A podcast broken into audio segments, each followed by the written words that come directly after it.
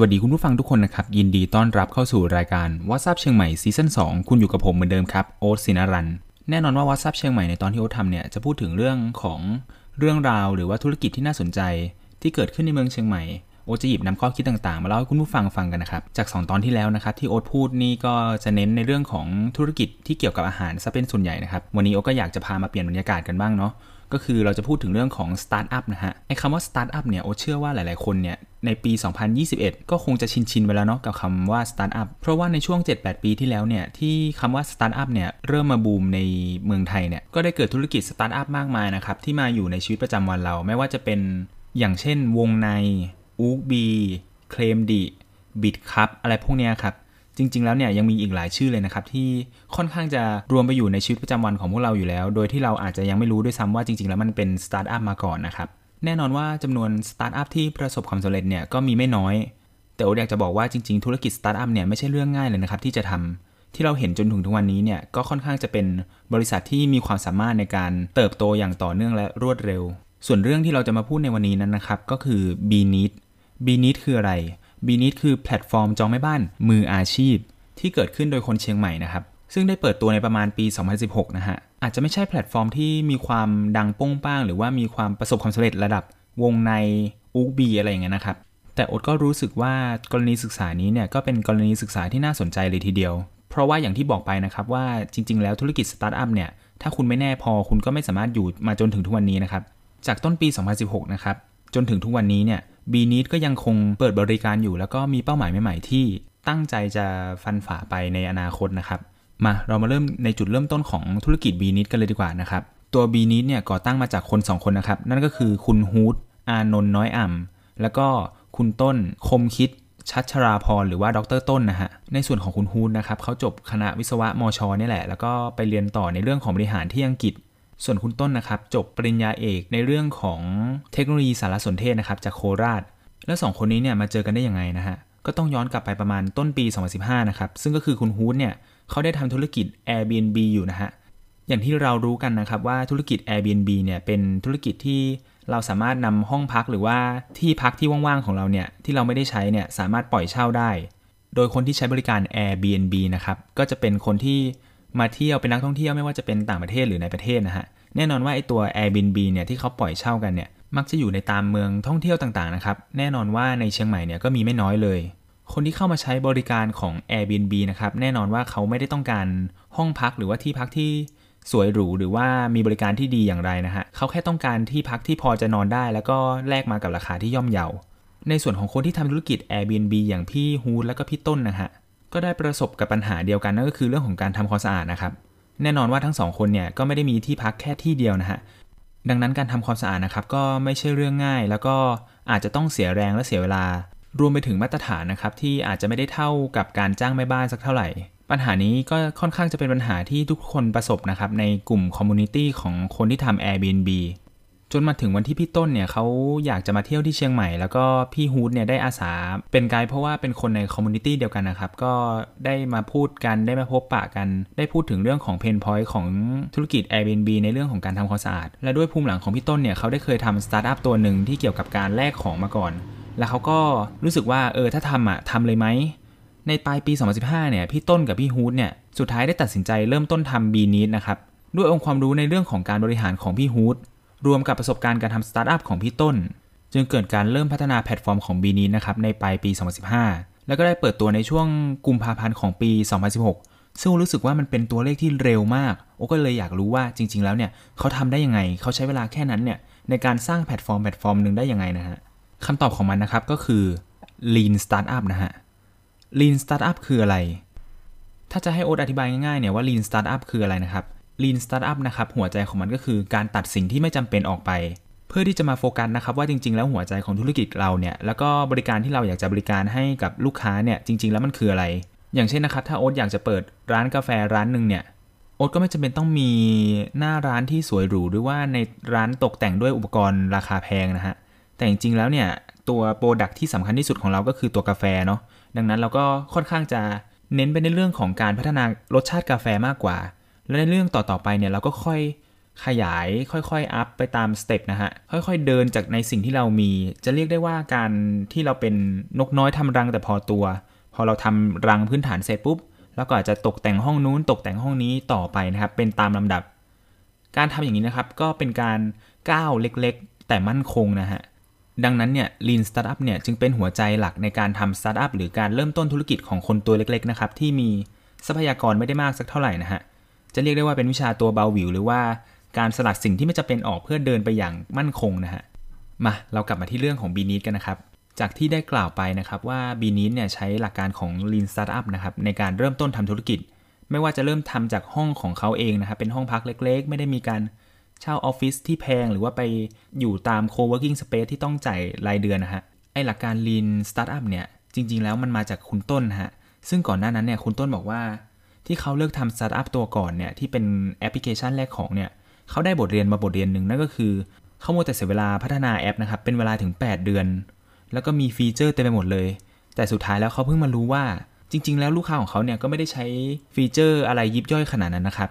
เขาใช้แค่บางฟีเจอร์เท่านั้น ดังนั้นการรีบเริ่มต้นให้เร็วที่สุดนะครับ สลัดความไม่จำเป็นออกไป แล้วก็ค่อยเช็คดูว่าในสิ่งที่เราทำเนี่ยมันขาดหรือมันเกินนะครับ เพื่อเป็นการออกตัวที่รวดเร็ว เสียเวลาน้อยแล้วก็เสียเงินน้อยนะครับพี่ต้นกับพี่ฮูดบอกว่านะครับในตอนแรกของบีนิดเนี่ยก็เป็นการจองแม่บ้านผ่านเว็บไซต์ แล้วก็มีการแจ้งเตือนผ่านอีเมลด้วยซ้ำไม่ได้มีแอปพลิเคชันมือถือ หรือว่ามีการ แจ้งเตือนแบบ notification แบบทุกวันนี้นะฮะ ส่วนในเรื่องของแผนกอื่น หรือว่าในส่วนอื่นๆเนี่ยเขาก็ไม่ได้เลือกที่จะ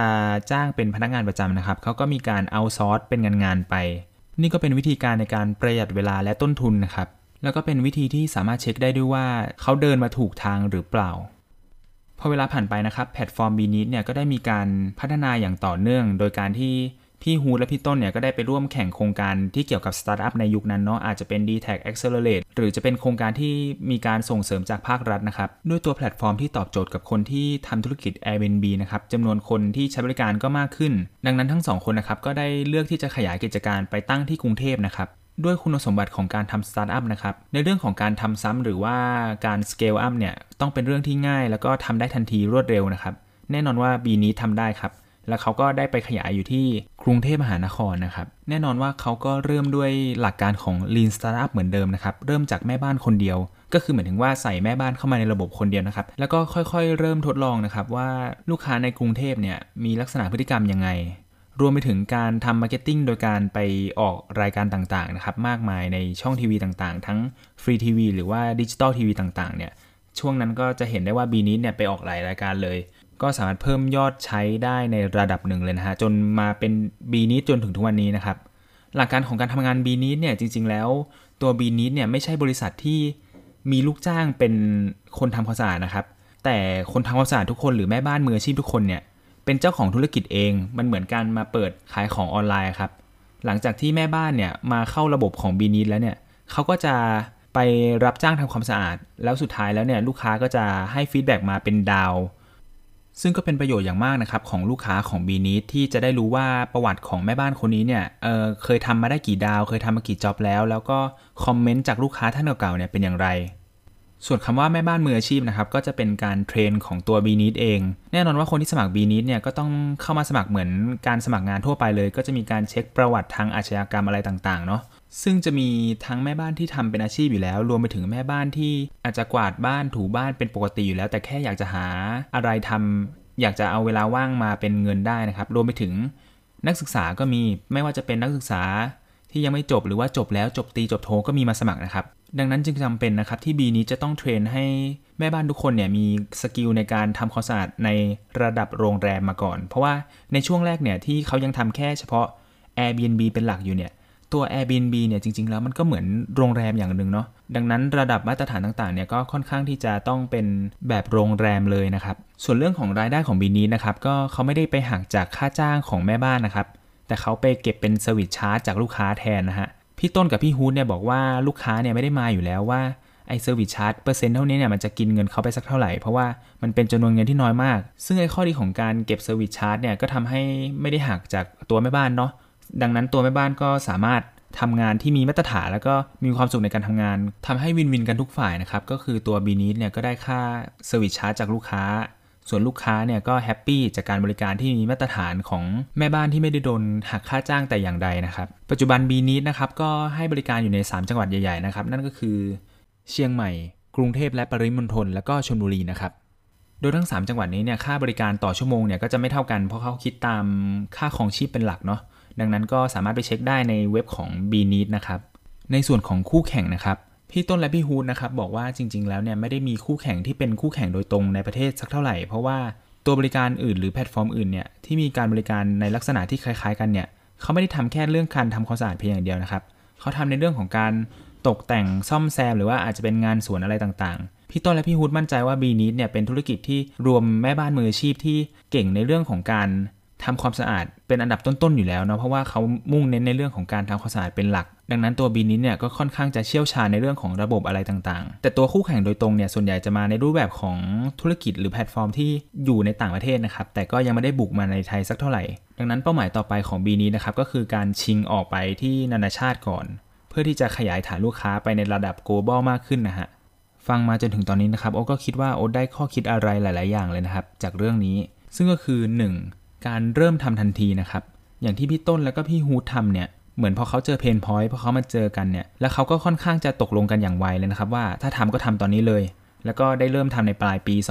2015 แล้วก็เปิดตัวในต้นปี 2016 ซึ่งเป็นเรื่องที่ Amazing มาก ส่วนตัวโอ๊ตคิดว่าเรื่องของไอเดียเนี่ยมันไม่สำคัญหรอกว่าไอเดียที่เราคิดเนี่ยเป็นไอเดียแรกหรือเปล่า แต่มันสำคัญที่ว่าใครเป็นคนที่สามารถหยิบไอเดียนั้นมาเป็นสิ่งที่จับต้องได้ หรือว่าทำไอเดียนั้นให้มันเกิดขึ้นจริงเป็นคนแรก ๆ มากกว่า เรียกง่ายๆนะครับก็คือการถือคติทอทอทอทำทันทีนะครับก็คือเราคิดอะไรได้เราก็ทำไปก่อน ได้ไม่ได้ช่างมัน ค่อยดูว่าเราสามารถแก้ไขอะไรได้ยังไง ดีกว่าไม่ได้ลงมือทำนะครับส่วนเรื่องที่2เนี่ยแน่นอนว่าเป็นเรื่องของ lean startup นะครับโอ๊ตชอบคำว่า lean มากๆ เพราะว่ามันหมายถึงการตัดสิ่งที่ไม่จำเป็นออกไป เพื่อที่จะหันมาโฟกัสนะครับว่าจริง ๆ แล้วเนี่ยจุดหมายของเราคืออะไร ลูกค้าต้องการอะไรหรือว่าเราต้องการอะไรมากกว่านะฮะ อย่างที่บอกไปว่าถ้าเราจะเปิดร้านกาแฟร้านหนึ่งเนี่ยสิ่งที่เราควรโฟกัสตั้งแต่แรกเลยก็คือรสชาติกาแฟนะฮะแต่ถ้าสมมติคุณตั้งโจทย์ว่าคุณอยากเปิดร้านที่สามารถถ่ายรูปได้ที่มีกาแฟขาย อันนี้ก็เราก็จะไปโฟกัสที่เรื่องของการทำร้านยังไงให้มัน Instagramable อะไรประมาณนั้นเนาะซึ่งไอหลักการนี้เนี่ยมันจะทำให้เราเสียเวลาน้อยลง แล้วก็เสียแรงน้อยลง เอาเวลาเอาแรงทั้งหมดเนี่ยไปรวมในสิ่งที่เราควรจะโฟกัส แล้วก็เช็คว่าจริง ๆ แล้วเนี่ยเราตอบโจทย์กับลูกค้า หรือว่าตอบโจทย์กับสิ่งที่เราอยากให้มันเป็นได้หรือเปล่านะฮะ ก็ต้องขอบคุณคุณผู้ฟังทุกคนนะครับ ที่ฟังมาจนถึงตอนนี้แล้วก็ขอขอบคุณ CMU School of Lifelong Education เพราะทุกคนคือผู้เรียนว h a t s เชียงใหม่ซีซั่น2ในตอนหน้าเนี่ยจะเป็นเรื่องอะไรนะครับ เราจะหยิบนำเรื่องราวที่น่าสนใจอะไรมาเล่าให้คุณผู้ฟังฟังกันนะฮะ ก็ฝากติดตามกันด้วยนะครับ วันนี้โอก็ลาไปก่อนขอบคุณครับ สวัสดีครับ